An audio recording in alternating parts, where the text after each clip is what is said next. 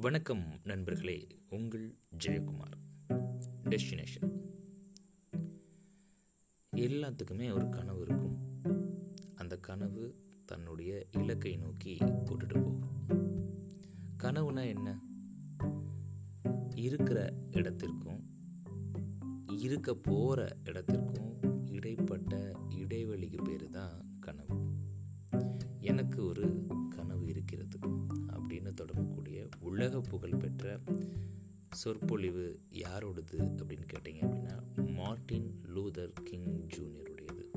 ஒரு நாள் இந்த தேசம் வெளித்தெழுந்து அனைத்து மனிதர்களும் சமமாக படைக்கப்பட்டவர்கள் என்ற உண்மை தானாக வெளிப்படையாக தெரியும்படி நாம் நடந்து கொள்வோம் அப்படின்றது தான் இந்த சொற்பொழிவோட தொடக்கம்.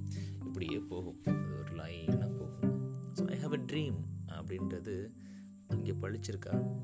எஸ் அவருடைய இலக்கு எல்லா மக்களும் சமமாக நடத்தப்படணும். ஏன்னா அவர் ஒரு கருப்பினத்தை சேர்ந்தவர். நனவாச்சா? ஆமாங்க. பாருங்கள் ரீசண்டாக கூட கருப்பினத்தை சேர்ந்த ஒரு நபர் தான் அமெரிக்காவுடைய பிரசிடெண்டாக இருந்தார் பராக் ஒபாமா. இப்போது மார்ட்டின் லூ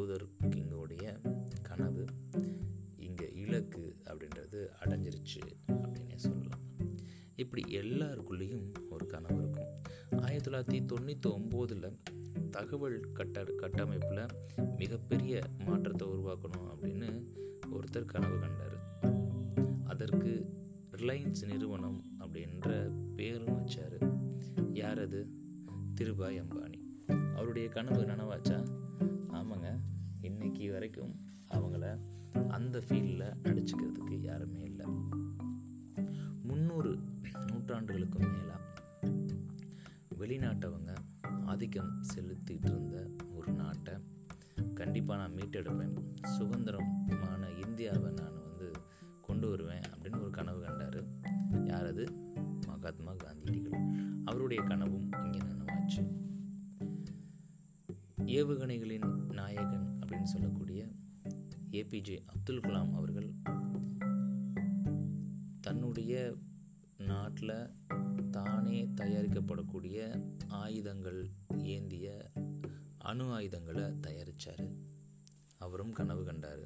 அதுவும் இங்கே சாத்தியமாச்சு. இங்கே ஒட்டு மொத்தமாக பார்த்தீங்க அப்படின்னா எல்லாமே கனவுலேருந்து ஆரம்பிக்கப்பட்ட விஷயந்தான் ஆனால் அந்த கனவு கனவாக இல்லை. செயல்படுத்தினாங்க திட்டமிட்டாங்க தன்னுடைய இலக்கை நோக்கி சென்றுகிட்டே இருந்தாங்க. இங்கே நான் மேலே சொன்னேன் பார்த்தீங்களா இவங்கெல்லாம் கம்ஃபர்ட் ஜோனில் இருந்தவங்க கிடையாதுங்க. அவங்களுடைய நிலை எப்படி இருந்துச்சு அப்படின்னா ரொம்ப கடினமாக இருந்துச்சு. மோசமான சமயங்கள்லாம் இருந்தது. ஒட்டுமொத்த சமூகமும் விழிப்புணர்வு அப்படின்றது எதிர்மறையாக இருந்த சமயத்தில் அவங்க கனவு கண்டாங்க. அவங்க கனவு தன்னுடைய கனவு வெறும் கனவாக இல்லை. ஆனால் தன்னுடைய கனவை நேர்மறையாக கொண்டு போனாங்க. அதனால தான் தன்னுடைய இலக்கை அவங்களால அடைய முடிஞ்சு. பெரிதாக கனவு காண்பவர்கள் மா பெரும் கனவுகள் எப்போதும் நிறைவேறும் அப்படின்னு சொல்லி சொல்லுவாங்க.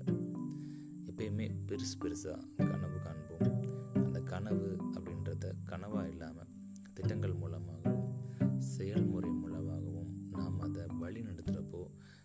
கண்டிப்பாக நம்மளுடைய இலக்கை நாம் அடைஞ்சிருவோம். உங்களுடைய இலக்குகளை அடைய என்னுடைய வாழ்த்துக்கள்.